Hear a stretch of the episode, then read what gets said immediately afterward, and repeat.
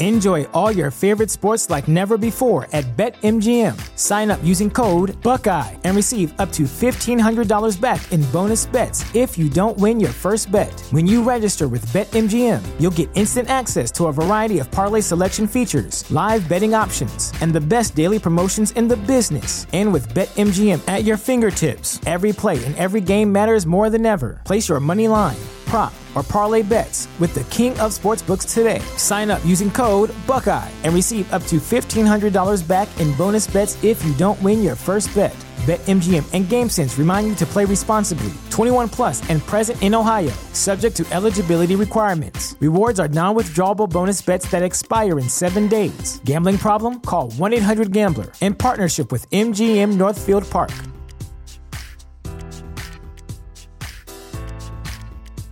At Parker, our purpose is simple. We want to make the world a better place by working more efficiently, by using more sustainable practices, by developing better technologies. We keep moving forward. With each new idea, innovation, and partnership, we're one step closer to fulfilling our purpose every single day. To find out more, visit parker.com/purpose. Parker, engineering your success.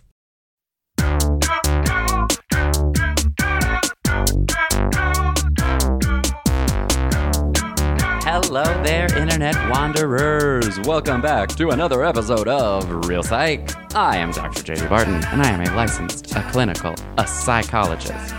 And I am Dr. Joanna Whitkin, and I am a cognitive neuroscientist. Reel Psych is a new podcast where we share our gorgeously thoughtful opinions on the psychological phenomena playing out in all of your favorite movies. JD, will there be learning? Mm hmm. Will there be science? will there be delightfully informal, explorational, informational conceptualizations from two best friends who would be talking about this anyways? Oh, yes. Oh, yes. Oh, yeah. One time uh, in high school, my friend Sarah's little brother, uh, if he's listening, uh, was saying that he knew the, the national anthem, or it was my friend Sarah somebody. Somebody in her family did this and was like, I know the Canadian national anthem because I watch hockey all the time. And they were like, Oh, yeah, sing it. And they were like, Oh, Canada. Oh, yeah. and I still think about it all the time. Like, God, 20 years later, I'm still like, that's the funniest thing I've ever heard in my entire life. I mean, it's a good song. I would oh, sing it. Oh yeah. uh-huh. I love it. How you doing? I'm I'm doing all right. I'm I'm just trucking right along.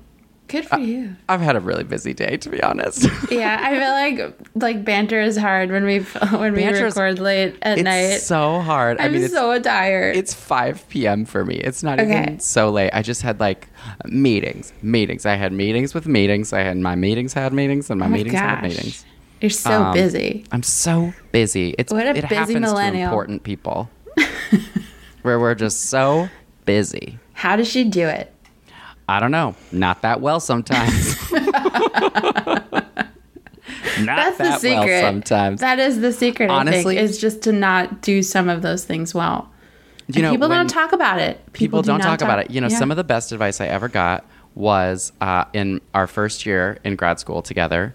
Um, uh, somebody who was just a year ahead of us uh, gave. They, they did this thing where they'd make this little like pamphlet where all the second years would give all the first years some advice Oh, yeah, about what to yeah, think yeah, about. And in that pamphlet, uh, somebody in my lab, Christina, her advice was that we all need to learn to selectively drop the ball.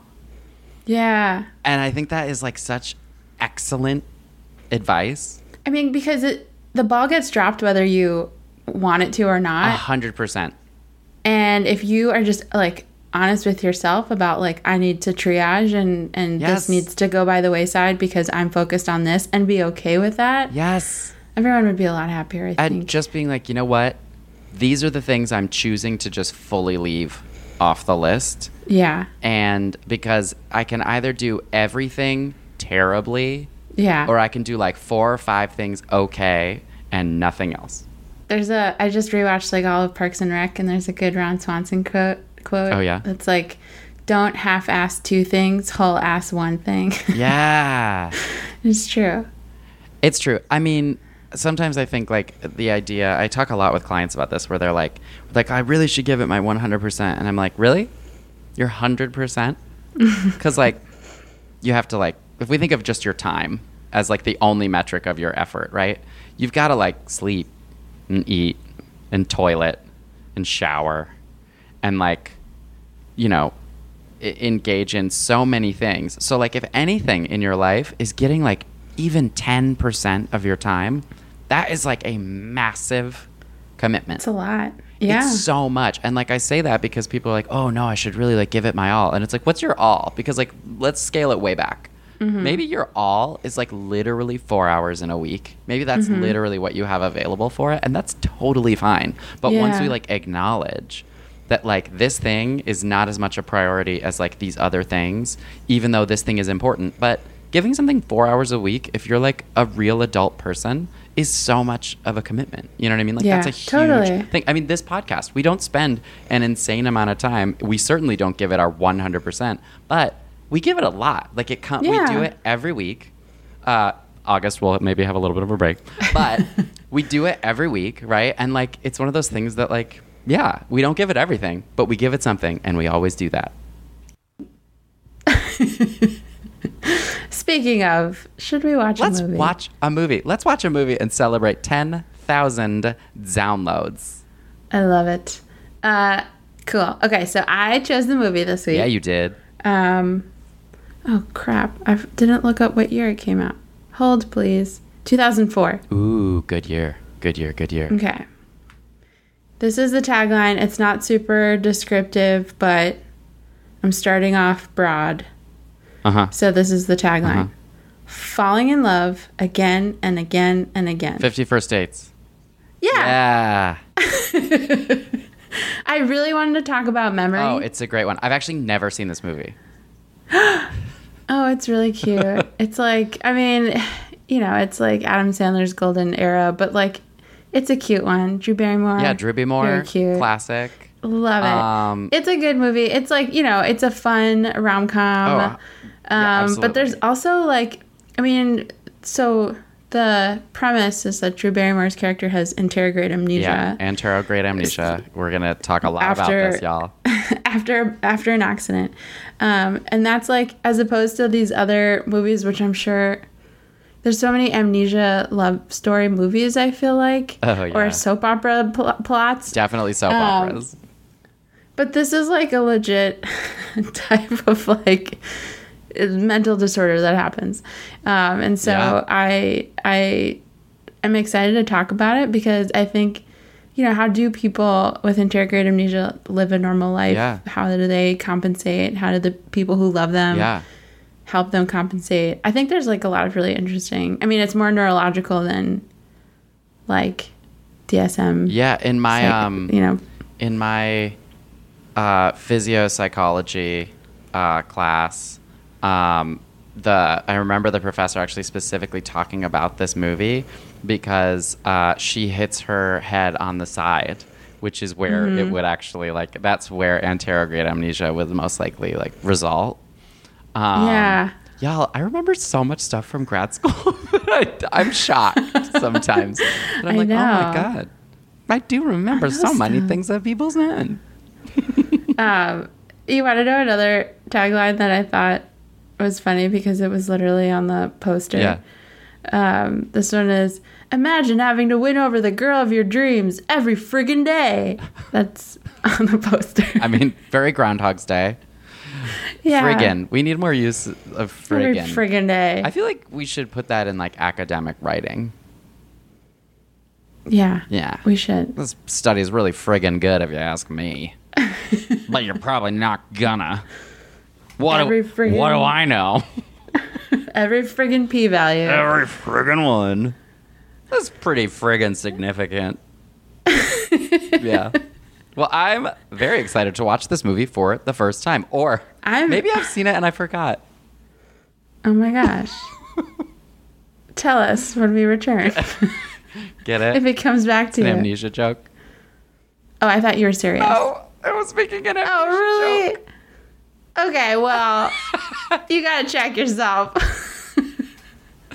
yeah.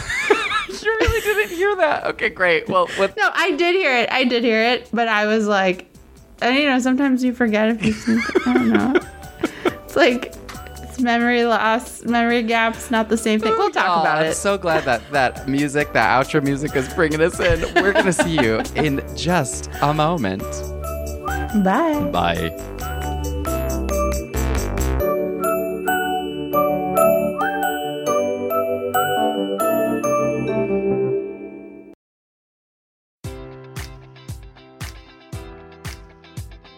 Enjoy all your favorite sports like never before at BetMGM. Sign up using code Buckeye and receive up to $1,500 back in bonus bets if you don't win your first bet. When you register with BetMGM, you'll get instant access to a variety of parlay selection features, live betting options, and the best daily promotions in the business. And with BetMGM at your fingertips, every play and every game matters more than ever. Place your money line prop, or parlay bets with the king of sportsbooks today. Sign up using code Buckeye and receive up to $1,500 back in bonus bets if you don't win your first bet. BetMGM and GameSense remind you to play responsibly. 21 plus and present in Ohio, subject to eligibility requirements. Rewards are non withdrawable bonus bets that expire in seven days. Gambling problem? Call 1 800 Gambler in partnership with MGM Northfield Park.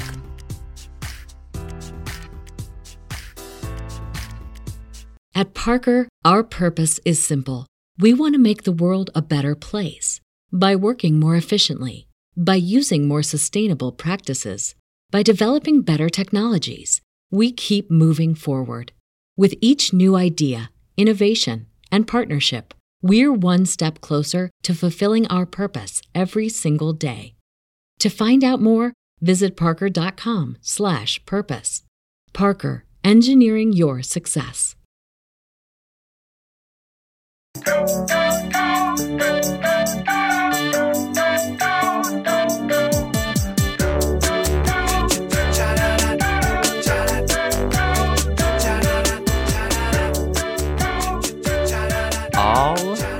right.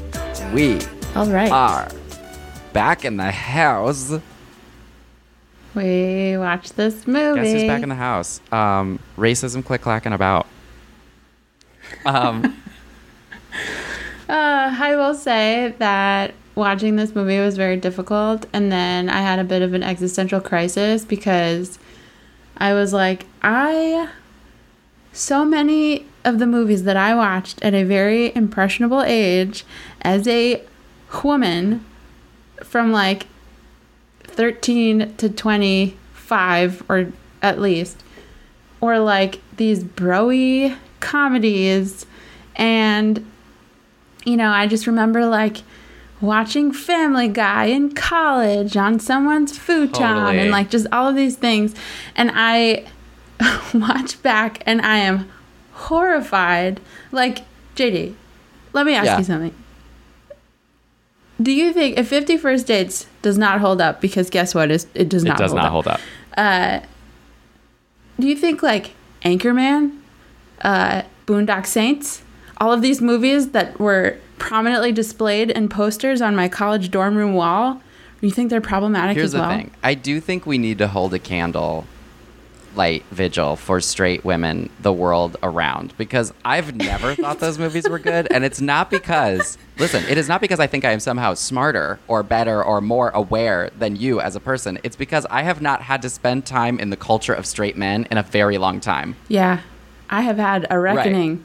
This movie was This hard. movie was- like even my, you know, straight white boyfriend watching this was like, "Oof, that doesn't really." I actually am gonna I'm gonna quote a bit of our side chats because I sent you a tweet uh, that on the, that I saw on Instagram that was somebody named uh, at home halfway who tweeted, "Damn girl, are you a kids movie from my generation? Because you're fun and cute, but also horrifying in many ways I did not originally realize." and I said this to Joanna, and Joanna, can I quote you to the podcast? Joanna Yes, said, you can, "Or a yeah. beloved movie from my 20s that I watched with all my guy friends and thought was funny, but watch again and realize it's misogynistic, homophobic, transphobic, and perpetuates horrible stereotypes. To which I replied, ha ha ha ha ha. Can't wait to chat more about that. because That has been honestly a lot of my a lot of a lot of picks, not just yours, mine too. yeah yeah i'm trying to hold myself accountable but Well, let's you know, let's as I said, I don't think that you're you know, I, I don't want to say you're not accountable, but I also want to name like Right. a lot of these. it's not my fault but it is my It's burden not your fault, but it is your problem. yeah, whatever. right. It is your burden. and we need to get our yeah I, I just love that quote and we i need to get it right Well, no, Well, it, it is your burden is the nicer way of saying it. The first time I heard somebody say it, they said to somebody, "It's not your fault, but it is your problem," which is like, whoa, it is a little dark. So we changed it to you. You were much better. You were Burden? much. Yeah, Okay. it is your burden. Okay. That's how I feel. So I had like a little crisis watching this movie. I will say that like the love and the chemistry like chemistry. The love there, like the love story is sweet. I don't know, maybe I'm just like in No, a sappy is place, sweet. It is I was quite like cute.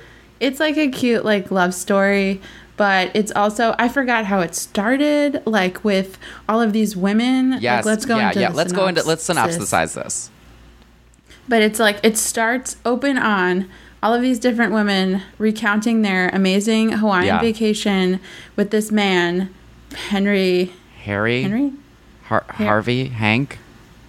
We don't even care. Literally, We're gonna call him Adam forget. Sandler. Adam Sandler. We're just gonna call him Adam Um, Sandler. like how you know they had the best week with him. He you know is this like uh, amazing lover person that like transformed them. But then at the end of the week like they had to leave and he had to go off on some you know some excuse that he gives them that they can never speak Right. again. He can't even give them his phone Right. number. Um and so we're then we like cut to adam sandler and you're supposed to believe that this guy has rocked the worlds of all of these women. Uh and uh he's like a vet at a sea life aquarium yeah, place. yeah, some sort of Um, aquarium in in Hawaii. which is like a fun part of the movie. Uh, crossing my fingers that these animals were treated Can I just say, which I'm sure I they also there's a lot. The walruses are a big theme in this. He's really obsessed with walruses, and I gotta say, y'all, I being who I am, this is why we have this podcast. I actually also spent a significant amount of time just researching walruses to learn more about walruses. Um, You love animals I do too. love animals I feel like that's a on lot. brand It's very you. on brand. I'm not going to share that on the podcast. Feel free to send a DM, and I'll give a nice little video about what I learned about walruses. Maybe I'll put we'll put it on the on the Instagram feed. I'll do a little Yeah, uh, yeah. IG Love live, non-live in the stories because dang, Yeah. I learned some stuff about walruses. Yeah, but basically, so you're supposed to like believe that this guy is this kind of Casanova Yeah. who doesn't want to get attached Yeah. to women um, because he was literally cheated on once by his girlfriend in Yeah. college, and um, you know therefore he has every right to treat women Yeah. horribly. Um, He got hurt has one time, Joanna. Ugh, I mean, isn't that every villain's like origin story? Uh, no, but he has this friend Rob Schneider. Oh God, who, here it goes. I will say that he is of Filipino descent. That does not. That's not the same as Hawaiian. Not the same as Native Hawaiian. Um, he uses an accent throughout this movie that is offensive. He's in brown face. Um, yeah, he has one dead eye. Great. Yeah. A Um, bunch of and children. So, yeah, he's supposed to be the kind of uh, comic relief, but honestly, most of his he's also like very interested in Adam Sandler's sexual exploits. Um, he's just very cringy and hard to watch throughout the entire film. I mean, honestly. he's literally dirty. yeah, literally dirty. He's a mess. He's cheap because he's. I guess Mm-hmm. he's either cheap because he's poor, or he's just cheap because he's cheap because he needs stitches, and he goes to Adam Sandler, who's a vet, to sew him up. Which let's not even Right. look at what that is symbolizing. But uh, and then also he has uh, uh, a large domineering wife who he doesn't yeah, who love. he like constantly disrespects Or find attractive in front of his children. Yeah. it's Um, bad. So that's It's- pretty. Oh, also he's in brown I- face. Did I say that already?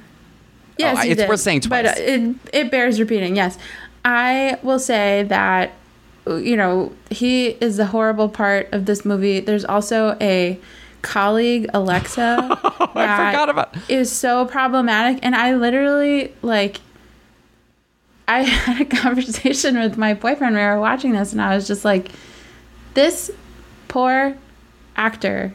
Like, I feel like I don't know if like she regrets this role or something, but I feel like this was this was written without any compassion towards women, towards Mm-mm. gender at all. Mm-mm. Like I just towards sexuality. Like it was Mm-mm. just so gross and poorly mm-hmm. written mm-hmm. that I just want to like maybe we can just name both of those characters as like hugely problematic, very poorly yeah. written, and maybe just leave it. I mean, I'm going to talk a lot about race. So we'll we'll yeah. we'll revisit it. We'll revisit that. But for the but rest of our plot, they're non-essential. The, yeah, so we're gonna leave them out, the but name that like yeah. we'll get to them, y'all. Yeah. So, anyways, so we see that Adam Sandler goes to uh, this like diner one day and he sees Drew Barrymore. Yep. And she's adorable and like building a volcano with her waffles, mm-hmm. and he's like enamored with mm-hmm. her, um, and goes to hit on her, and she's actually just like, she kind of you know takes him by surprise. He finds himself kind of charmed by her, um, but the people who run the diner are very protective of her um, and you know, kind of like tell him to knock it off. But they make a plan to meet the next day um, for for mm-hmm. like breakfast again. They meet the next day. She has no idea who he mm-hmm. is, and he is very confused by that. Thinks it's like a tactic or whatever, and the people who work at the diner have to kind of explain to her. And we find out that the owner of the diner was Lucy, Drew Barrymore's character's best uh, mom's best friend. Right and her mom had passed away. Uh, but basically, we find out that Lucy had been in a car accident a year mm-hmm. before mm-hmm. and has lost her ability to uh, remember new right. things. And so Adam Sandler is like, okay, well, you know, guess that is what it is. Tries to like return to his life, right. but he can't stop thinking can't about stop her. thinking about her. She's not like other women, those boring old hags. She's interesting, right? She's special. Mm-hmm. Um, and then so then he tries to go back and kind of woo her, makes a bet with the the chef of the diner, and is trying to get her to invite him to have like breakfast with her. Right. Um, and it's like some days it works, some days it doesn't. Um, you know, hijinks ensues, like montage of him trying to, you know, woo her at breakfast ensues. Um, but then uh, she gets she sees like there's this cop outside. He's writing her a ticket for her car. Yeah. And there's this whole thing that transpires, which she realized, or she uh, is. It's like revealed to her that um, the date is not what she thinks. Right, and is. she's she comes and to she realizing to, that uh, it's just she goes home and her dad and brother explain to her and she has she's a mess and they call it one of their bad days right because every day her right. dad and brother are reenacting the same day. They give her the same paper. They paint the same. They paint the walls white so she can paint a mural. They watch the same movie, which of course, because it's a you know whatever is the Sixth Sense. So of course it's a movie with a twist. And she keeps being like, "Wow, right. could you ever believe that was the twist?" And the dad and the brother are like, "No, yeah. I really couldn't believe that was the twist." They have to watch like a videotape of the same Vikings. Right. Game. She thinks it's her dad's birthday like, every day. Like, right. and so they're, they're, they're caught in so this loop. They're, right. They're trying to accommodate her without having her like confront this horrible right. tragedy that's happened to her every day. So that kind of uh, illuminates like to Adam Sandler, okay, this is what's going on. They end up like going to the doctor, played by Dan Aykroyd, uh, to confirm the diagnosis. She, and she and uh, they and when they do this, they're like, yeah, she's there again, right? So they've had this before, right. where he's told her that she has anterograde amnesia. What is the syndrome? They call it a something syndrome. They call it Goldfield's, Goldfield syndrome, syndrome, which is which not does not thing. exist. I did Google it. I yeah. did Google to see if it was a I thing. Okay, did, great. Yes. See, this is top tier journalism you're getting here. Two sources confirm it's not real. Yep. So yeah, uh, she they do that, and Adam Sandler come and she has such a bad day about it, and Adam Sandler um, comes up with the idea to create like a videotape for her to every day sort of orient her to the fact that she has anterograde amnesia. What happened? Yeah. Um, mm-hmm. And eventually, like, includes himself in that video to say, like, we're dating. I'm your boyfriend. And the son and the brother, you know, actually realize like she sings after she she sees him. Like she really does like him. On days when she meets him, she sings like there is some positive impact and positive intentions that he has. Right. So they kind of come around to, to him being. They come there. around to it. They start to build a relationship. He's really happy. And then she eventually decides that this is not okay for him. Right? She's like, if I love you, yeah. you're the person who makes me fall in love with you every day. But the problem is, like, you have to do this every day. And I don't want you to have to do this every day. So yeah, it's, a, it's burden a burden. And he wants to go see walruses in the north. He wants to take his boat, a sailboat. Oh, yeah, he has his dream. To go up to right. the north, which okay. Anyways, and so she says she's writing him out of her. She also has started taking her own journal. So she does a journal every night that she also reads. So he's made this videotape to show every day, and she's actually also orienting herself with a journal. Yeah. Um, with her own words. Yeah, in her own words. And she tears him out of her journal.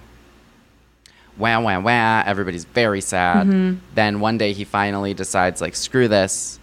I'm going to come back. And he goes and he finds her in an art class. She's now doing much better, right? She has a life. She's actually built a life where she's teaching art. And he introduces herself and she says, What's your name? And he says, uh, Adam Sandler. Henry. Henry Hal. Roth. Henry Roth. I think it's Henry like Roth. That. And uh, she goes back and she says, What's your name? And he tells her, uh, she doesn't know. And of course, as the audience being like, is she going to know? She doesn't know. But then right. she takes him into her studio and shows that she's like, I've been dreaming of you every night. And she's been painting pictures yeah. of him. It's very sweet. Cut to the end of the movie. This is the fastest we've ever synopsisized anything. Cut I know. to the end of the movie. And uh, she wakes up, sees a video, explains everything. And then he says, by the way, like, you know, put on a coat because it's cold outside. And she wakes up. You think it's Hawaii the way they've dressed the room. She wakes up and opens and goes out and they're in the Arctic um, on a boat and they have a child and they're married. Yeah, so they're they're able to kind of move forward in their or you know with Adam Sandler's not giving up his dreams, right? Like they have a family, the dad is there, like they're creating a full life um, while trying to like accommodate her as much as possible. Yeah. So that is this movie. So that's the that's film. the film plus lots of problematic stuff. Don't worry. I will lay into the problematic stuff. Why don't you tell us about some psychology, Joanna? Tell us about some brains. Yeah. Well, it's more neuro, yeah, like neuroscience, neuropsychology, um, because so we're using the term anterograde amnesia uh, because that's really referring to this like inability to create new memories. So the other version of um, amnesia that you see in like soap operas is called retrograde amnesia, which means you exactly. are unable to remember your past. And Anterograde means right. you're not able to form memories of the future. Exactly. Um, however, there are I wouldn't say this neatly falls into anterograde amnesia, and I will tell you why. But um, please, Dr. Witkin. One of the biggest one of the biggest things, and I'll like kind of I want to talk about it a little bit more, but one of the biggest things is like how her memory very neatly resets mm-hmm. every yeah. day after she mm-hmm. sleeps mm-hmm. and that's just not really no. characteristic of anterograde right. amnesia usually memories last for seconds to minutes maybe a little bit longer but it's it's not this like you can remember everything from one day and then you go to sleep and you wake up and it's all totally. gone um, and that's due to the nature of memory how memories are stored yeah as a disclaimer, it's not widely understood, like, or perfectly understood how memories are stored in the right. brain and retrieved. And, you know, it's a very complicated system. Or at least it wasn't perfectly um, understood until this podcast. There's a lot of stuff that, like, is really confusing basically about memory and the way that it is stored and maintained. Um, but basically, and I think we talked a bit about this in past mm-hmm. podcasts, mm-hmm. but just to like reorient. So we have short term versus long term mm-hmm. memory. Mm-hmm. So short term referring to, you know, things uh, lasting seconds to minutes, maybe hours. Uh, you know, it involves like kind of keeping information in mind while you're trying to like do something, um, or just you know things that that happen uh, in a shorter mm-hmm. period of time. Long term memory refers refers to things that have happened in the past um, that have been successfully encoded. Mm-hmm. So there's this encoding uh, aspect to it when the memories are initially stored. Mm-hmm. Um, and that can be retrieved mm-hmm. successfully. So that means the actual like activating of this memory being able to bring it into conscious memory and you know talk about it recall mm-hmm. it um, and so there's also different types of long-term memories so there's uh, declarative memory which is your conscious memory and that includes like episodic uh, memories which is like memories of events experiences there's autobiographical which is like very similar but slightly different in, in the respect that it relates to you mm-hmm. specifically mm-hmm um, there's and then there's semantic uh, memory, which is facts, what words mean, historical mm-hmm. events, mm-hmm. um, really relating to like facts and concepts about is things. semantic is procedural um, memory part of semantic memory? Okay. Yes. Oh no. So then there's unconscious uh, or implicit memory, and procedural memory is often that. Okay. Can fall into that. So procedural is like remembering how to do things. So you can ride a bike without having to actively recall mm-hmm. how to ride right. a bike. You can just kind of do it or play the piano or, you know, so the, these procedural things are like how to do things. And those aren't always things that you have to like actively recall mm-hmm. and bring to the forefront of your mind in order to do mm-hmm. them. They kind of become 2nd mm-hmm. nature. Um, so that's how kind of memory is uh, generally thought about or organized. Um, and amnesia, as we said, so you have this inability to create new memories. There's some evidence that suggests it's really this uh, issue with encoding. So turning things from short term memory into long term mm-hmm. memory, um, that initial time, as opposed to, because there's other ways of like, you know, forgetting things. So people just normally forget mm-hmm. things, right? There's this like natural kind of pruning of, of your memories mm-hmm. of things you don't use that often or just forgetfulness. If they're not encoded properly, this happens completely. Totally normally. You know, normally to everybody. Um, but so there's something called like accelerated forgetting, right? There might be some issue with the way that we like remove memories or you know like forget things. Um, and so it's possible that there's like accelerated forgetting or issues retrieve, retrieving memory. So maybe they've been encoded and stored but you can't retrieve right. them. Um, but the evidence suggests that it's really this initial encoding mm-hmm. that's impacted. Um, and while we have these you know these long-term memories that are prior to the event leading up to the amnesia are intact. Um, and so there's some areas of the brain that are involved here the biggest part is this medial temporal lobe. And so the place where Drew Barrymore points to on her head where the scar mm-hmm. is is exactly that that right. temporal lobe, that medial and temporal lobe. And they show lobe. it. They do and show so, a scan in the movie. Exactly. Dan does. And so they so that is where the hippocampus is, which is something you may have heard of. It's like very important for memory.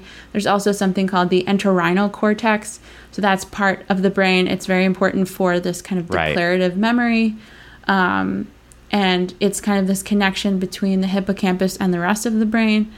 Um, and then the fornix is also involved, and that's um, leading it's part of the limbic system but it's things that are leading to the hippocampus so part of this like sensory or emotional part of the brain that is leading to this memory area. yeah all and when, um, when we say temporal lobe that's like temple your temple basically is kind of where it mm-hmm. sits yeah yeah like around, around and behind it there and mm-hmm. back because you have your frontal lobe which is like where your forehead is. You have your occipital lobe, which is where the back of your head uh-huh. is.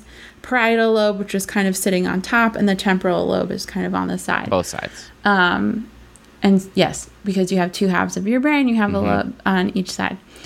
Um, and so there's some the causes really vary. Um, what we see, you know, in this film is is secondary to an accident or brain trauma, which is one of the ways that this can happen. Um, there's also diseases that can uh, lead to encephalitis or swelling mm-hmm. of the mm-hmm. brain that can because mm-hmm. damage to these parts of the brain. Um, trauma resulting from, you know, resulting in PTSD. Mm-hmm. There can be some kind of amnesia. Um, there's also uh, this syndrome called Korsakoff syndrome, oh, yeah. which is uh, in people who have alcoholism, really bad alcoholism, and suffer from very bad alcoholism, resulting in a vitamin B1 mm-hmm. deficiency, end up with this syndrome called Korsakoff syndrome, and they're unable to remember uh, new, you know, new things. Um, so, kind of another point in this movie where it's not as uh, realistic, although we don't know for sure, but when we see this the the trauma or like the brain damage right we see a scar in one side of her head, mm-hmm. right? And so often, if you see people who have trauma to one side or only one hemisphere mm-hmm. of their brain, the other half of the brain can often compensate. Mm-hmm. The, there's this concept called neuroplasticity. The brain is incredibly uh, able to adapt and compensate for damage that has been done. And so, if the anterograde amnesia or the amnesia that Lucy is experiencing in this film is due solely to the brain damage, um, her level of amnesia or her inability to ever recover is actually not realistic. So you might expect for her to get better at forming memories over Right. time because the other half of her brain would likely compensate for at least some of Right. that. Um, however, if there is some like PTSD or there's, you know, like Right. other issues that may impact, you know, her ability to form new there memories. could be a, and so we don't really know. bilateral impact. There's something called coup contra coup, where the where when the brain when the head hits something, the brain smacks against one side and then sort of re, re- what's the word re, re, Reverberates reverberates or or, re- rebounds. That's what I was looking for. Rebounds yeah. against the back, right? The momentum pushes forward and then bounces, and so it is possible to have both sides hit um, pretty badly, especially with something like the temporal lobes, where they would do the same kind of job. Um, if she was hit right on the Yeah. side, it is possible, not consistent with what they showed on the films, where they do in fact show that it's just they one show side. this very like dramatic scar on just one side. But yeah, you're totally It's right. possible. It's possible that there's, yeah. Um, Highly but unlikely. generally, yeah, generally, if there is damage to one side of the brain, we would see some compensatory kind of functioning. Mm-hmm. Well, and I think one of the over things time, that you know you're naming right is not only this neuroplasticity, but also inflammation. You know, swelling in the brain. You know, one of the most common things is like the, the improvement often is just happens as your brain as the inflammation goes down. Your brain is more able to do what it's supposed to do. So like when you hear about people with like post concussion syndrome, like a lot of that stuff is just like the inflammation of the brain just has to chill and a lot of your own functions come back. Because one of the things that actually Adam Sandler has his own head trauma when he gets hit with a golf ball, um, but and he's unconscious. And um, you know, one of the things that like we see a lot in movies is being like cold cock, you know, with a gun or whatever, and you're knocked unconscious for however many minutes, and then you like come to and you're able to like fight the bad guys, and like those kinds of injuries. Brain injuries are weird in that like usually if you're hit hard enough, you're unconscious. It either lasts for seconds or days to weeks to months, right? Like you're either in a coma, right? And so like there's not a lot of this like movies really downplay that you can like, oh whoops, I got bonked, but I woke up an hour later and I was mostly okay. That like for something to hit you hard enough to knock you unconscious for an extended period of time, you're gonna need at least occupational therapy. like you're gonna need you For need sure. immediate medical attention and movies i think like in this he just has a quick little fantasy or whatever about drew barrymore that i completely have forgotten what he fantasizes about but um, that she's like super. yeah, so a lot of the stuff when you I hear mean, about head injuries yeah. just will improve just from like with the, jo- Joanna's right. Like if something is permanently damaged, the other side of your brain will learn to compensate over time, or you just the inflammation goes down, and so these kinds of things improve over time um, generally. Yeah. However, like so, stuff like encephalitis can cause permanent damage. yes, but if they can it's, like, alleviate the pressure, there's all could- sorts of things. yeah, Watch yeah. Grey's Anatomy, you learn all about it. You drill a lot of holes in people's Great skulls while like on bridges and stuff to be like, oh, we've got to reduce the the the damage from the yeah because if swelling, the yeah. swelling gets over, yeah, it's a whole thing. right. Um, so sometimes they'll remove Um, pieces of people's brains just so the brain can like squish out for a little while, and then they'll be like, don't worry, it's, we'll put Squish it back. out. So Yes. that's the medical. That's the medical term. You're totally right. ugh, That's what Meredith talks about. squishing out.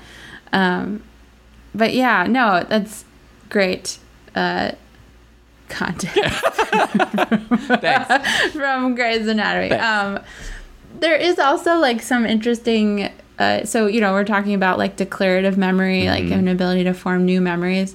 There is some variability in what type of memory is affected underneath that declarative memory umbrella. Mm-hmm. So like the the most okay, so the most famous uh, anterograde amnesia Mm-hmm. patient is patient HM, Okay. which I'm sure you've heard about. and, Probably. like, have you taken it? Yeah. Basically, uh, he had a long history of seizures, and he got a bilateral lobectomy in both of like his medial temporal lobes on both sides of his brain Woof. were Removed. removed. Um, and he was studied from 1953 to his death in 2008. Wow. Um, and so he lost the ability to remember things after just a few minutes. Um, but over time, it was revealed through like these, you know, they studied him for so long. They did motor, like motor learning tasks, spatial uh, tasks, and it was revealed that he could learn some new skills, um, especially this like procedural versus uh, declarative memory. So, like, uh, there is some evidence that people may remember how to do things, but they may not be able to tell you that they know how Right. to do things. Or, like, there's this um, documentary that I found on YouTube.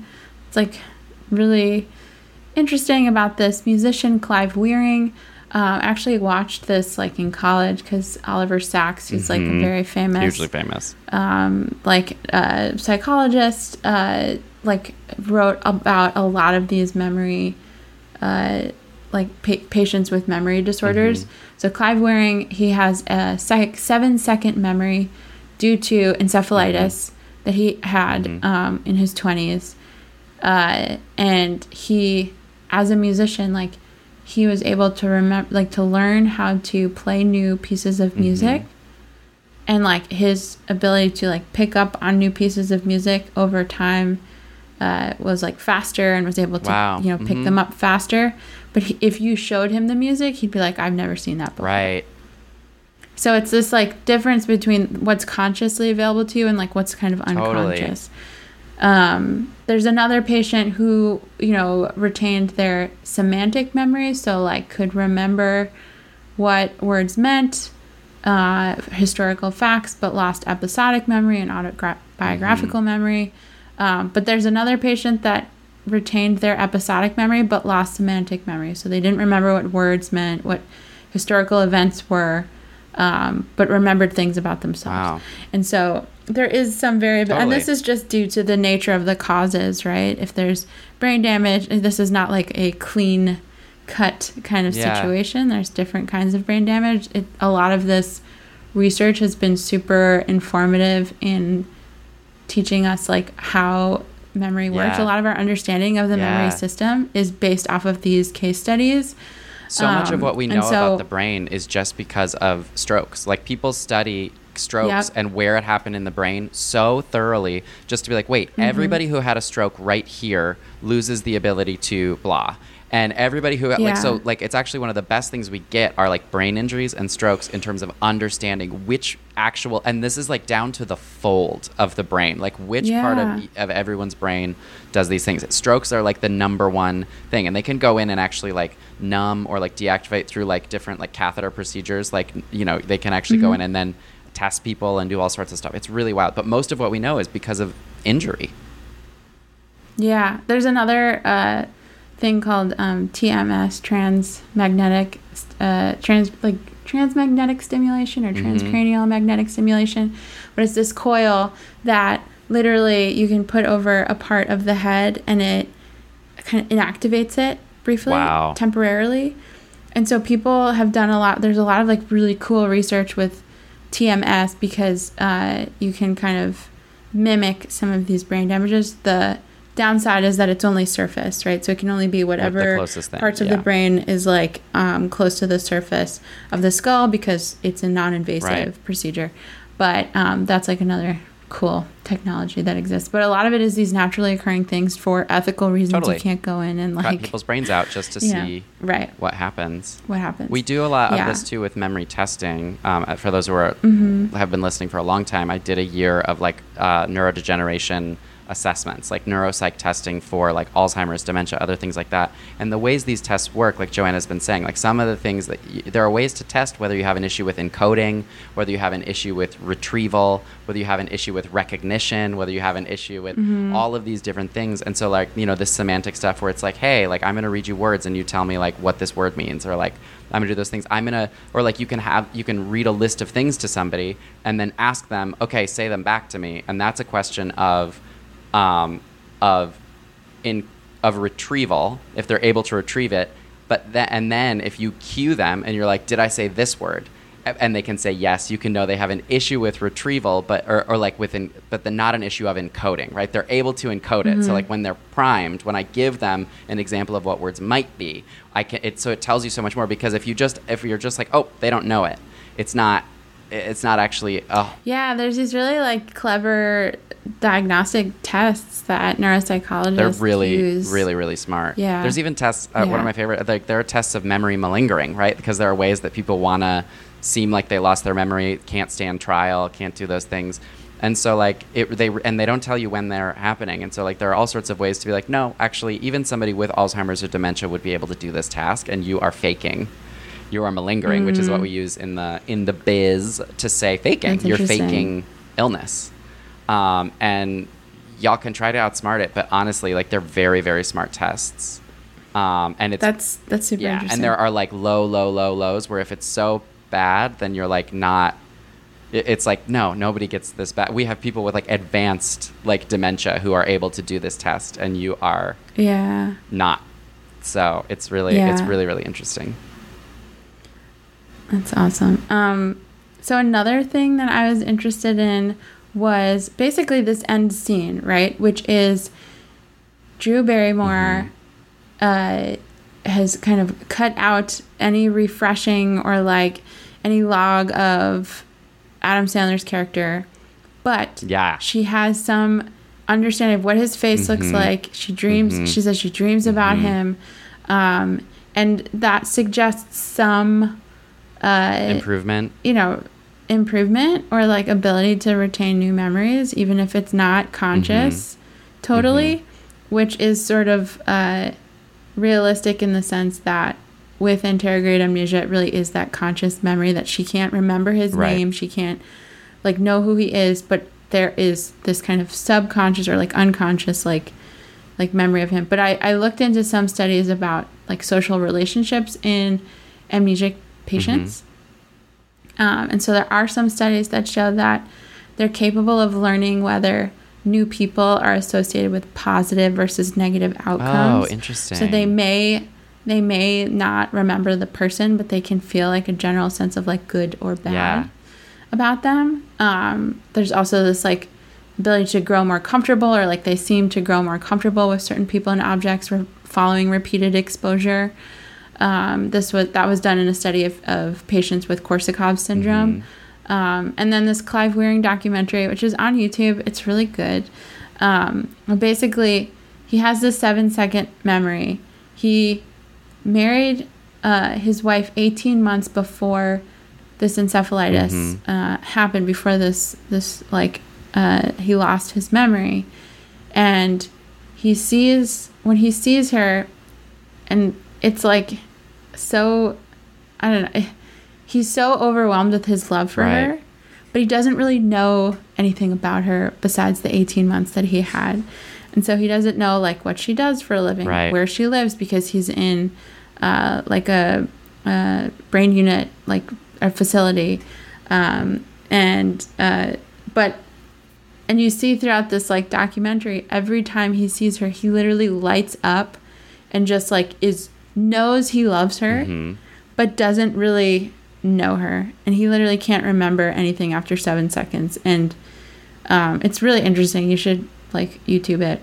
Um, but that to me, like this ability to love or, or like remember love or access love or like know that that part you know that that part is like this this there's the limbic system is involved there's this like unconscious there's like knowing your feelings yeah. as opposed to like being able to name everything about this person. These sort of implicit, um, like unconscious asso- associations that you have.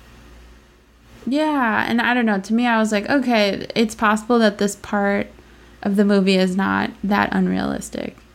Yeah, I mean, like, and I think I, I, really love that you also just made the point that like she's maybe healing, and this like process is slow, and like y- you know, y'all, yeah. we, we said we don't know that much about memory. We really don't know that much about dreams, right? And like right. when she says these things are coming to her, so it's very possible that this is part of her like brain healing, and that you know a lot of memory is unconscious, right? Like that thing where you'll you'll smell something and you'll be like, oh my god, what is that? Mm-hmm. Like that, what is that smell? It's so familiar, but I can't figure it out, and you just can't place it. Like it's very possible that Drew Barrymore is having a lot of these like tip of the tongue almost retrieval moments as she like you know more and more as it goes on where she's like no i mean it is indicative that like she's able to watch a tape at the end and then all of a sudden like leave her like little room her little cabin and be like oh i'm in the arctic and everything's fine right? So she's got this like underneath drive when like if i woke up tomorrow and was like oh here's a video about how you have no memory also you're in the arctic studying well, i'd be pretty excited probably actually. Um, but like other people would be weirded out. Um, yeah. And so like I do, yeah, like I don't think it's um, you know, horrifically like inaccurate. I mean, it's a very romanticized version. It's yeah. super romanticized. They they do give like, an example I, in the movie as well of a guy with 10 with 10 second memory. Right. It's not good. Which it's just for the butt of jokes not, actually. They just use right, his right, like disability exactly. to, to make jokes. yeah. Sorry, you were saying? Um, I I was reading this article about basically how amnesia is portrayed in Hollywood films, and um, it was kind of really funny. I this is how I want to end, and then we'll go over to like the research that you mm-hmm. did. But there's this really like I don't know. This is just me and like being a nerd, but sometimes when you're reading an academic article, do you ever just like read something where the person is so clearly throwing shade, mm. but like it's not immediately obvious because it's written in such an intellectualized yeah, way. Yeah, yeah. But you yourself, you're like, oh my god, that was like such burn. a burn. so this is I have to just like uh this person um Sallie Baxendale 2004 I have to just cite her um, but basically it's like talking about how 50 first dates, uh, you know, it's unrealistic about this memories being obliterated by sleep and awakening to this kind of clean slate every morning. Um, and so in this movie, um, Adam Sandler attempts to woo Drew Barrymore, who forgets their previous encounters with each new day. And the quote is Some viewers might envy Miss Barrymore's ability to forget her romantic encounters with Mr. Sandler, but her affliction seems to be the result of a head injury rather than the unconscious suppression of traumatic memories. and I was like, ooh, bird. God, savage. Drag her. Yeah, and I just love that, and I just had to talk yeah. about it. Yeah. Ooh, that is really good. This is like published. um. Wow. Uh. Yeah. Brutal. Um. I decided to really um, make this about racism because I was like, I mean, I it's hard to ignore. Well, and and here's the thing, you know, you you name something right at the like right after the midpoint. We watched the film and we both were really struck by like, oh my god, this movie is so horribly offensive, right? This movie is yeah like how how is this scene as okay? And that mm-hmm. folks is psychology, right? Like the idea that something that used to be okay, we we have now sort of recalibrated the norms of like what is acceptable um, and mm-hmm. why things are unacceptable or why things are acceptable have have changed. And so I actually found an article um, that from 2013, so like pretty recent, um, called learning to make racism funny in the colorblind era. And mm. this is an hmm. ethnography, which, as we mentioned recently, so this is like a sociologist who went in right. and explored the, the culture of stand up comedy. And to, to learn more about the performance strategies and the production and reproduc- reproduction of racist jokes in public. So, this That's and awesome. this article, I mean, speaking of shade, this article goes in. And so, what this article is really trying to talk about is understand the ways in which stand up comics, right? Um, com- comedy in general, gets to sort of exist um, kind of outside of many of the rules of society, right? And it works, and often mm-hmm. people say it works best because it's sort of on the fringes where it's like people that are able to look in on society from the outside and then actually provide right. commentary that people find kind of like surprising, fun, exciting, interesting, you know, etc. Mm-hmm. And so, what this looks at though is in terms of race with jokes, and so understanding that like um, you know the the issues for for those who are brand new to understanding how to be respectful of other people and other cultures and other races, um, the issue with a lot of these jokes is that the jokes rely on blatant racial ethnic stereotypes that are perceived in like quote deficiencies or mm-hmm. using otherness as the butt of the joke, right? The joke is how not white these people are, which sometimes people think is like okay to to use and in some cases it, it may be however the, well, we're gonna we're gonna talk about what some of those uh, ex- exceptions really are but that that just using things to name that these other these other folks are so different from normal even if what we're saying is not necessarily like a quote negative thing right? Uh, so some stereotypes for instance that like um, people of Asian descent are good at math, right? People are like, that's not a negative stereotype, but it's still othering them, right? right? It's still putting these mm-hmm. and still um, perpetuates all sorts of things that then are used to enact violence, are used to assume all sorts of things culturally, deceit, uh, like that they're deceitful or that they're you know conniving or that they're whatever, right? So like even if even stereotypes like intelligence can be used against other cultures. So it's really important to be mindful that like anytime you're calling out somebody for not being and again, like this is usually, you know, so much of stand up comedy is told through like such a white lens.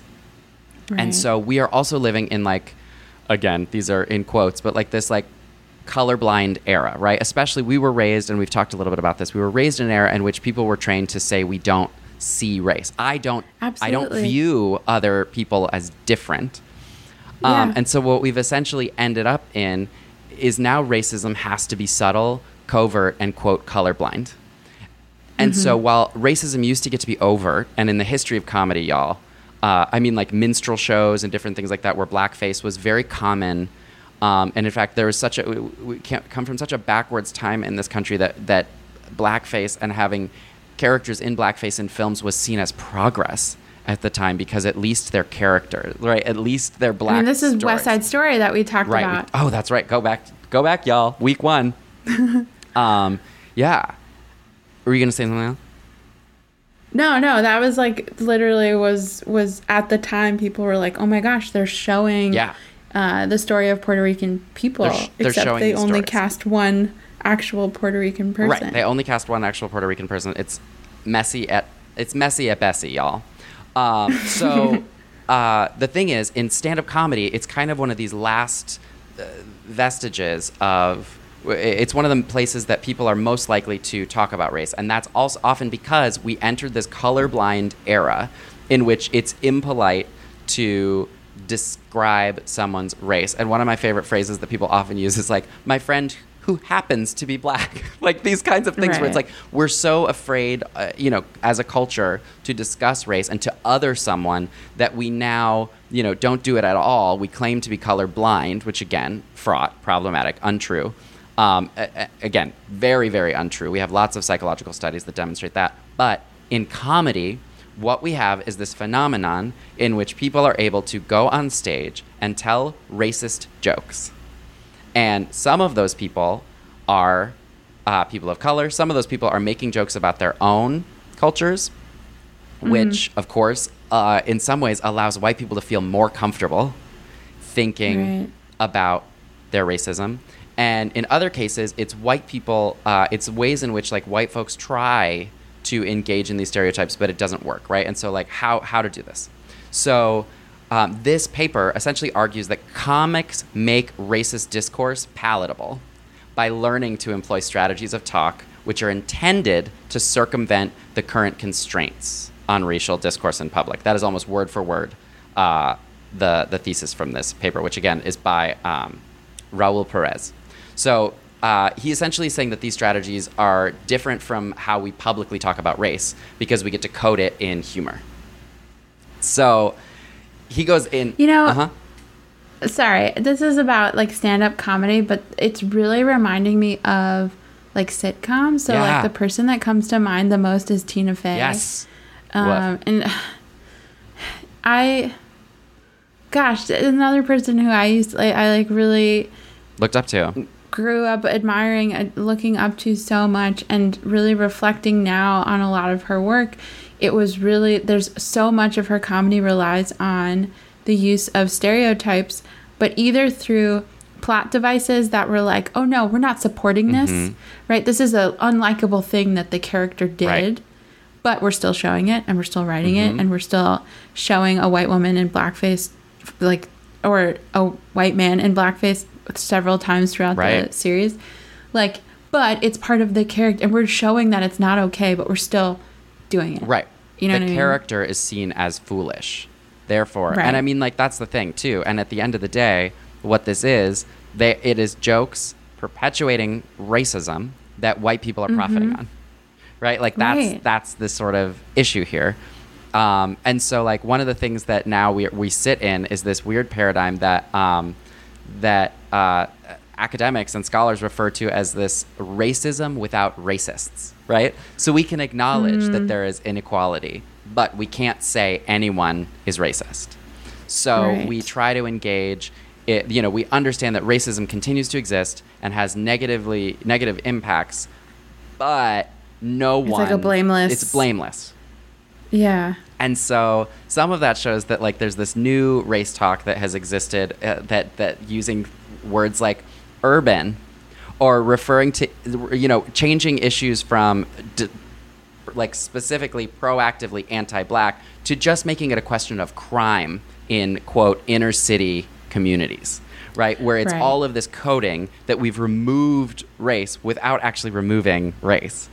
Um, exactly. And we do it because it makes people feel more comfortable because we're so opposed to talking about race. And I mean, I am sure uh, many folks that are listening to this have heard people say things like, "Oh, ever since the Black Lives Matter movement started in, you know, 2015 as, you know, capital B, capital L, capital M, not there have been mm-hmm. movements for decades and and, you know, centuries but the capital BLM uh, movement, I've heard so many people say like, I really think this is actually like making people feel more separate, right? Like the more we talk about this, mm-hmm. actually drives drives more racist uh, uh, rhetoric. When it's like, no, it's just a white person who says that, a of all, or yeah. or it's a person of color who's so tired of having to take care of white people feeling uncomfortable that they're like, you know what? Honestly, I'd rather just not talk about it, right?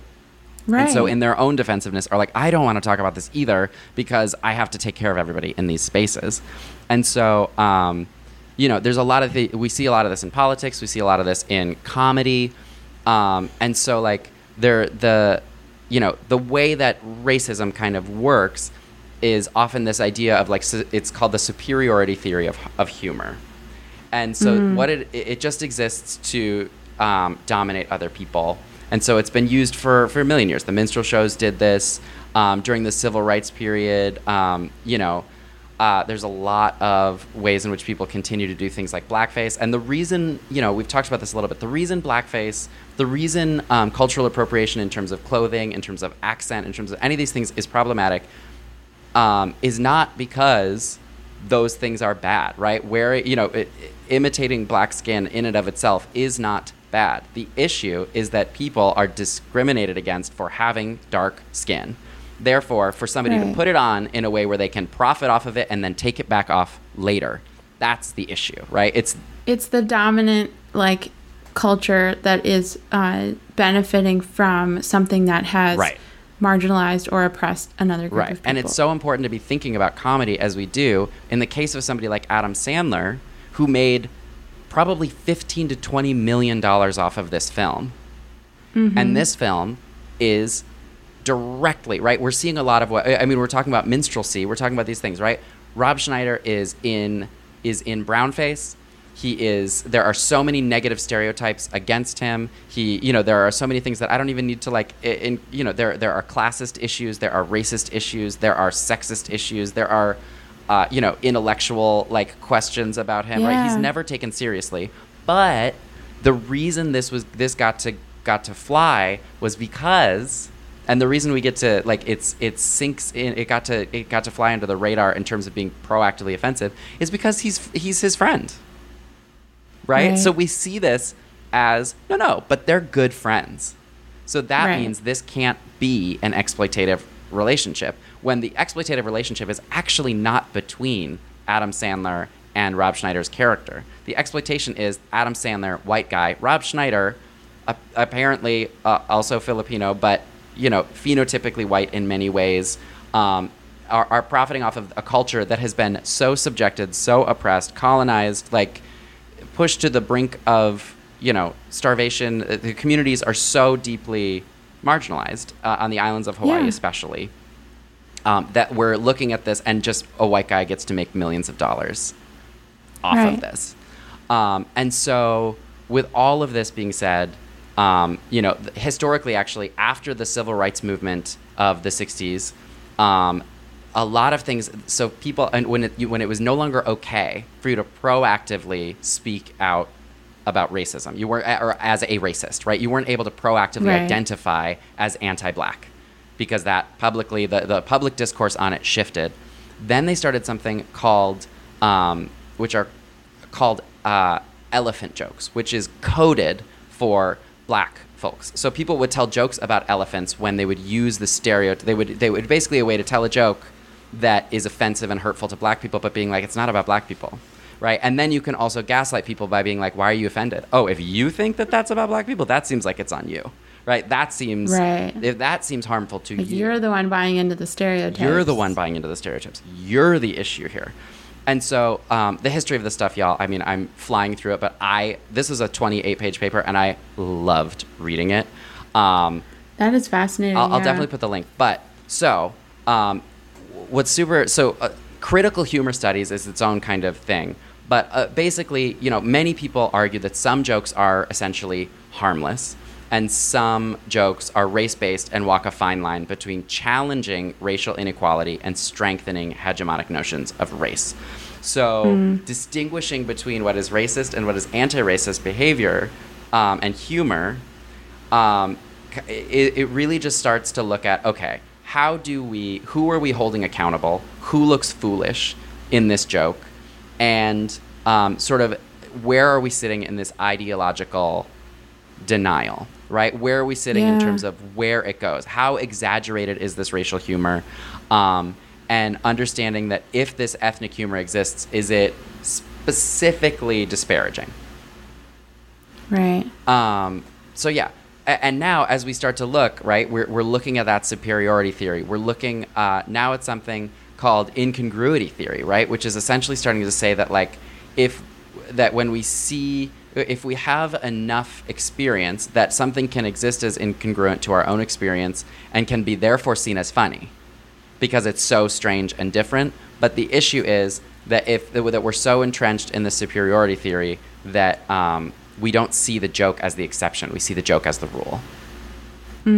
Um, so yeah, so so in general, white folks um, have tried for a long time to engage in race-based humor. Um, Amy Schumer, I think, ha- ha- has done a. a uh, she'll do jokes where she will jokingly talk about how like it, she'll she'll make herself and she does this a lot where she makes herself kind of the butt of the joke and she'll do it by saying um, things that are offensive but the the character she's sort of playing is a stupid person right she's like obviously um, being an idiot right and one of them i remember like uh, this is a fairly fairly unoffensive but like example of this is like she was like oh and i know this can't be racist because i asked all of my black friend right? And so like these Right. jokes where you're like, okay, so you're naming that you're you are not a reliable source.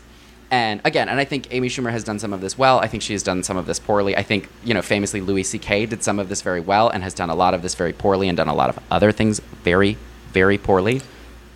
Yeah. Um, and interestingly, so when it comes to uh, people of color making these jokes, I mean, two of the most successful comedians of all time, Richard Pryor and Dave Chappelle, both sort of had these moments where they started, where they both have very publicly named that they found a real crisis about wait, is my comedy, who is consuming my comedy?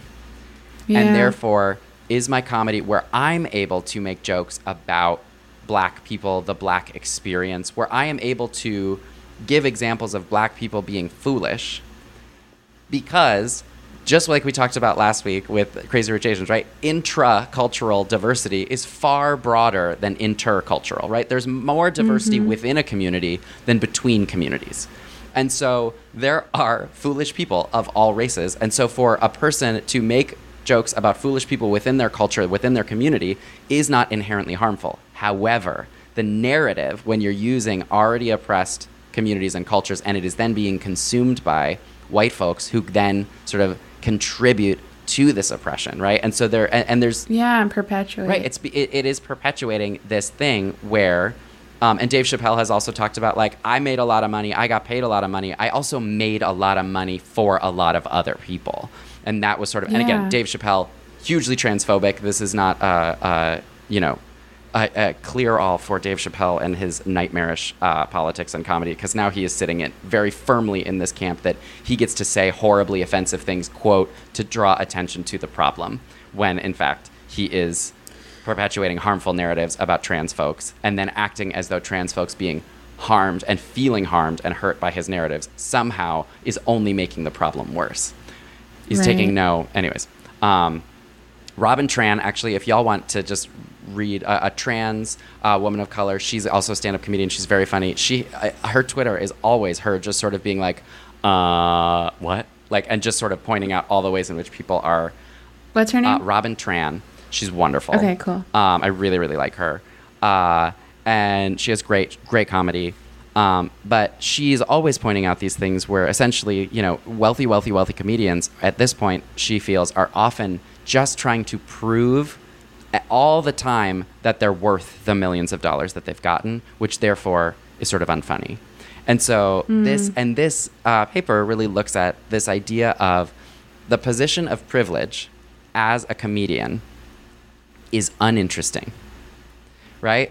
We want to laugh at or with an underdog, right? It's yeah. very hard to laugh at or with someone who we quote like a- admire who we see as like uh, privileged and so um, you know like they're uh, like th- there's a there's sort of a a thing that people say where it's like attractive people can't be funny right it's very hard to root for someone when they are attractive whiteness works a very similar way right where not that it's mm-hmm. hard to mm-hmm. laugh at somebody who is white but when you start to talk about race and you're demonstrating your own privilege your own otherness in that sense. You really, right. when you as a white person draw attention to race, you make people uncomfortable because you are now profiting off of these things.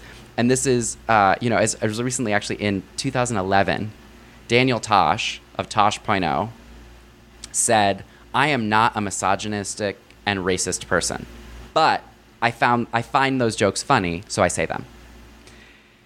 Yeah, he's. I think he fits squarely in this camp for sure. This like you know, uh, men whose like things that they created, whose products like shaped my yeah twenties. Watching them Absolutely. with uh, straight white men, yeah. And this world is still dominated by white white straight men, and so um, you know, like, and I have some friends that are uh, Sarah Silverman has said this really, really well when like people are saying, and I think I've said this on the podcast actually. Sarah Silverman has said uh, to people who are like, "Oh, it's so hard to get staffed on a show unless you're a person of color. Oh, it's so hard to get booked on a tour unless you're a person of color." And Sarah Silverman sort of was like, "Why don't you just repeat the things that we've always said and just uh, to to people of color, which is just be undeniable, be better." Like you must yeah. just be so talented that no one will say no to you. Mm. And that's kind of like the the general message that that we're starting to sit at is like to these like it is now harder than and I'm putting an ellipsis in here and I'm going to fill it in in a second, right? It is harder for white straight men to be funny. And I'm adding I'm just going to insert into that ellipsis, it is harder now. And it's only harder mm-hmm. now because they're sitting in such a place of privilege that you have to you have to you have so much. It, it's like walking into a room with a stack of cash in your hand and trying to be like, hey, pay me money. When it's like, no, you've already got a lot of money. You're already coming in here with a lot. It's hard for me to want to give you more. But if you're good enough, if you're funny enough, I'll do it, right? If you if you demonstrate to me that you are worthy of my time and attention, you'll get it. But the problem is you can't use oppression to fuel yourself. You've already got such an advantage there that people are less engaged now. Yeah, I mean, I think like to your point before, stand-up comedy is this outsider perspective looking in and reflecting on culture. Yeah.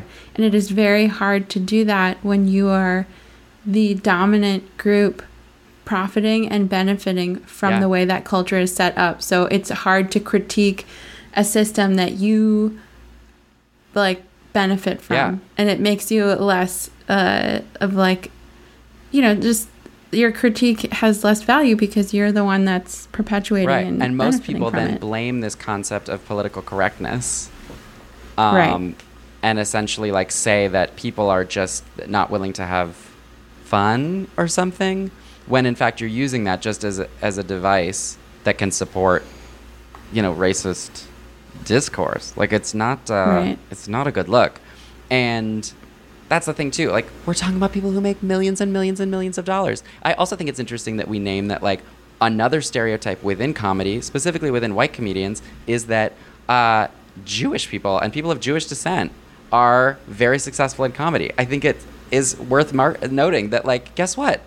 They live outside of mainstream christian american culture. Like that that Yeah. absolutely makes sense right? That like they are having an, a different and an othered cultural experience, which therefore gives them the ability to sort of look in on, you know, what's going on. And the, you know, the the author of this, um, Perez, finishes by by basically saying that like, when people are laughing at stereotypes, which is often the currency that comedy sort of relies on, um, might suggest that it's appropriate racial discourse. Um, you know, at the macro level, like the humor industry is profiting on on this. And the Yeah. issue is not only that like real racists might feel emboldened then because of this racist comedy because here's the thing like y- you tell the joke and your joke's going to be told at the water cooler tomorrow right like you you know this mm-hmm. stuff really filters down all the way through and that like the idea of like just more critical assessment to race-based humor isn't an issue of politically correct discourse but it's just the kind of thing that we need to be doing to just challenge commonly held notions that are like just a joke right, I- oh god the worst example that we, we we we're hard on tina fey which again we should be. We should be incredibly we should hold her to the same standards as everyone else. I mean the office is like one of the worst most Yeah. cringe examples of this. Friends does a lot of this where like the idea mm-hmm. of oh this person's such an idiot. Let's watch the video. I mean the office is way worse than friends. Um, friends is very white. Uh, friends just doesn't acknowledge race. Um, whereas the office like profits on sort of these things. 100%. Yeah. yeah. That is where i went in because i was so into this. I love it. Because I think it highlights a theme that has been recurring, which is like, I, you know, my memory of this movie was different. Yeah. I enjoyed parts of it, but some of it was so hard to watch now. yeah And why? And why is it especially the case with comedies? Right, and, and it is especially the case because it is uh, a wolf in sheep's clothing, right? It is that we think it's okay and it's silly and it's whatever. And again, in this one, he ultimately is like a guy you're supposed to, you know, Rob Schneider is a guy you're supposed to like, right? And so it's like, well, if I'm supposed to like him, then like the assumptions about him can't be all that bad. Right.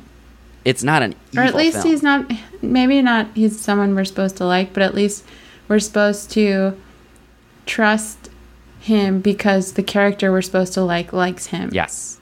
Yeah. Oh, totally. You're right. Like he, you don't think you want to. Yeah. The character you're supposed to like likes him, and he does not. You know, walk onto screen, and you think bad things will happen. Although you might think right buffoonish, clownish things will happen, which of course, rut row, hilarity Right. ensues. Um, exactly warning, laugh alert. Um, but yeah, it's uh, yeah it's it, it- that's a good that's a good article i, I think it's good to, to talk about that and, and have some like actual critical theory to talk about it because i think that helped give some language and context to like a lot of the the um like incongruence or like the the issues i've been having watching these movies you Mhm. know it makes sense. yeah and we are more and more sensitized. Um, my the, ex- the executive director at UCLA Counseling and Psych Services is like an incredible scholar and a, and a really talented psychologist, and she sort of uses this metaphor of like, you know, we're all born into a world with poison gas, and some people just have a mask on, like a gas mask, and don't smell it, Yeah. right? And like we are all we all have different. There's a bunch of different kinds of poison out there, and we're all born with a different set of filters on our mask. Some mm-hmm. people have an awful lot of filters, um, and right. so they don't smell the poison gas at all. Um, and some people are born with little to no filters, and so mm-hmm. like you know you just don't know you're being poisoned. Um, right. You just can't smell it, and like I think about that a lot and and comedy is such a like it, you know laughter is the best medicine it's the spoonful of sugar mm-hmm. the problem is that the thing the medicine that's going down is still a joke about you know perpetuating about the poison about the poison and the, and not actually doing anything to it's actually selling more poison right it's just mm-hmm. it's just putting out photocopies of the poison for everybody to look at that's a weird mixed metaphor but i'm sticking with it i like it thank you We yeah. hated it, but I loved hating it with you. Yeah. I really totally. did. Yeah. I mean, again, like, it's not, uh, you know, nothing is like black and white either, right? Like, there were parts of, course of this you're making movie it about race. that A. oh, man. Um, I set myself up yeah. for that. I, you know, there were parts of this movie that like felt nostalgic and that were pleasant, but there's just so much, like, the way that I don't know. Yeah. And and the way that I have to reckon with this living in my mm-hmm. memory mm-hmm. system, my my memories, mm-hmm. and just wondering what havoc it has wrought on my sense of how the world mm-hmm. works. I think has been, you know, it's been a, a deep week. Wild. Yeah. Wild. it is wild. Uh, do you uh, have a clinical corner? Uh, clinical corner is really. I'll do. I'll be really, really brief and just say. So one of the things that um, when we talk about treatment for things like uh, you know amnesia, Alzheimer's, dementia, is something called memory care. So if you're looking for care for somebody that you know with things like dementia, you want to start looking at like memory care um, uh, facilities. Um, and so the goal of a lot of this stuff is, you know, ideally, and they do some of this actually quite well in the movie. So one of the things is just providing an ongoing context for their experience with personal meaning, community, choices, and enjoyment, mm. right? Like really giving that. The ideal sort of principles, you really want to be designing activities to do with a person and not for them. Yeah. Um, and that you want to respect the autonomy, the pre- the, the preferences of uh, of the person, um, even as a means of just like honoring their affinity for solitude, right? They may just want to be alone. And that what you yeah. really want to do is optimize things like quality of life, functional independence, health, and safety. Um, you want to provide support for loved ones and care providers. Uh, and you really want to do, you want to reduce hospitalizations um, and, and again, this is a, bit, a little bit of a bias. Uh, the, the paper that I found also encourages uh, reducing psychotropic drug use, which is essentially, um, you know, the less meds you have somebody on, the better. But again, the, one mm-hmm. of the mm-hmm. main principles of um, ethical psychology is what we call the least restrictive mode of care. So you don't mm-hmm. want somebody to be restricted any more than they need to be. We talked about this a little bit with like Britney Spears, right? Where it's like, guess what? Right. Like, like, this is not like a conservatorship is not the least restrictive form of care, um, and you always want it to be just you want the, everyone to have as much freedom as possible. So you want it to be person centered. You want to focus on what they can do, right? Uh, really focusing on on what their abilities still allow, and making sure that you're still letting them do those things that they can still do. Um, yeah. And so that's just kind of like a general uh, a general principle of like what we do think about in clinical psychology about care for people with, and usually, I mean, the most common form of memory care is for Alzheimer's or dementia, right? This, these kinds of brain right. injuries and grade amnesia is not so common. Um, right. it's not, uh, despite what soap operas would have you believe, right? Like uh, all forms of amnesia are not are not that that common in the way that it's like, oh, I got bunked on the head, and all of a sudden I don't remember anything. And Joanna named it really right. beautifully at the beginning of the podcast, or you know, the the the beginning of talking about this movie. That like this could be a trauma response, this could be inflammation, this could be injury to the brain, this could be a lot of different things, and that um, you know the the it's a multifactorial kind of thing that leads to it. Yeah, I, I like what you said too about I mean autonomy being such an important part of it, and um, really like emphasizing like abilities Mm-hmm. versus like the lack of ability. And I think to tie it back to the movie, like that mural and like painting the wall white every day or allowing her to be like this art teacher Right.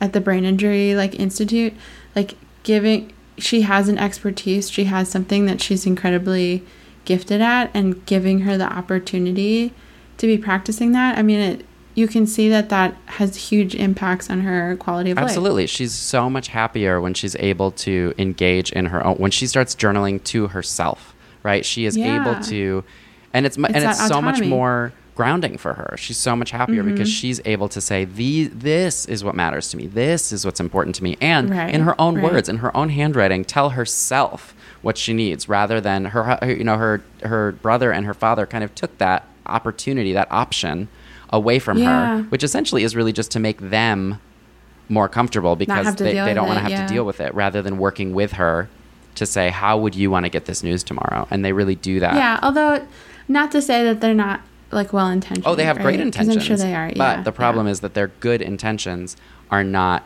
uh, inclusive of her own needs right she, they're not actually asking for her feedback they're deciding Right. that okay we love you so so so much that we're going to sacrifice our whole lives just to rebuild every day for you which is like yeah, well intentioned and wrong Mm hmm. totally. Yeah. It's the first time that ever happened that somebody was well intentioned but wrong. that never happened. Yeah.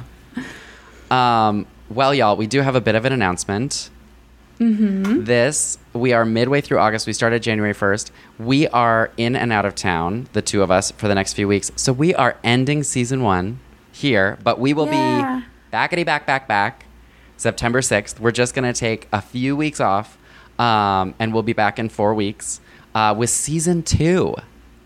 Yeah, and hopefully like more surprises. I mean, we're gonna take a little time to reflect, and um, this has been what 32? 32, 33 episodes. We're somewhere in there. Yeah, We've done a lot of I'm- episodes.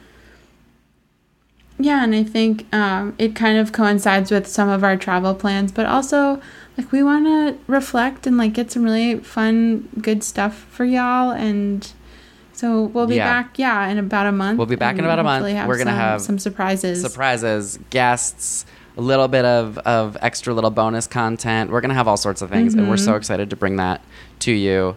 Um, and, you know, we're so proud of what this first season has been. Like, I could get really emotional. we hit ten We hit thousand. 10,000 people who've downloaded it. And I think of this like every, like 10,000 times people decided to buy a ticket to the show. And that feels so cool. And it's a show that I'm really proud of what we've done. Same. We send each other Yeah. texts like almost every week. They're like, I'm so proud of us. I'm so tired too, but I'm so proud of us. Yeah, I mean, this is such like a highlight of my week. Same. but, um, yeah. And we'll be back It's so good. in just 4 We'll be weeks. back. In the meantime, please, please, please rate, review, subscribe, like, tell a friend, tell, tell two, two friends. friends. Listen to the episodes that you haven't done. I'm also going to do some rejudging on some of the old audio. So if you just want to go back and listen again um, in the next few if, weeks, if the first time you were like, I can't, maybe give it. maybe give it another In shot. Um, give me a few weeks though. Maybe you know, Yeah, yeah, give yeah. me a second. I mean, I'll I'll work backwards so y'all can too. Um, so, uh, but yeah, we're we're so happy. We can't wait to be back September sixth, and uh, keep it real, y'all. Keep it real. Psych. Bye.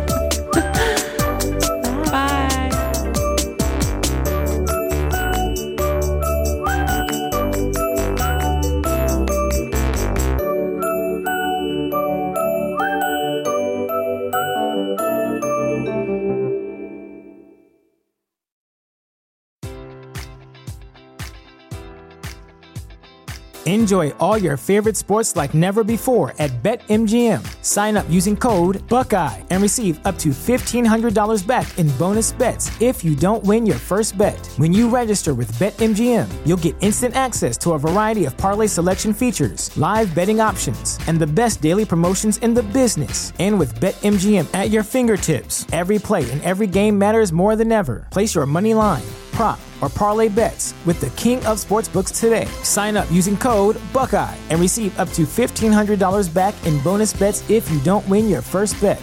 BetMGM and GameSense remind you to play responsibly. 21 plus and present in Ohio, subject to eligibility requirements. Rewards are non withdrawable bonus bets that expire in seven days. Gambling problem? Call 1 800 Gambler in partnership with MGM Northfield Park.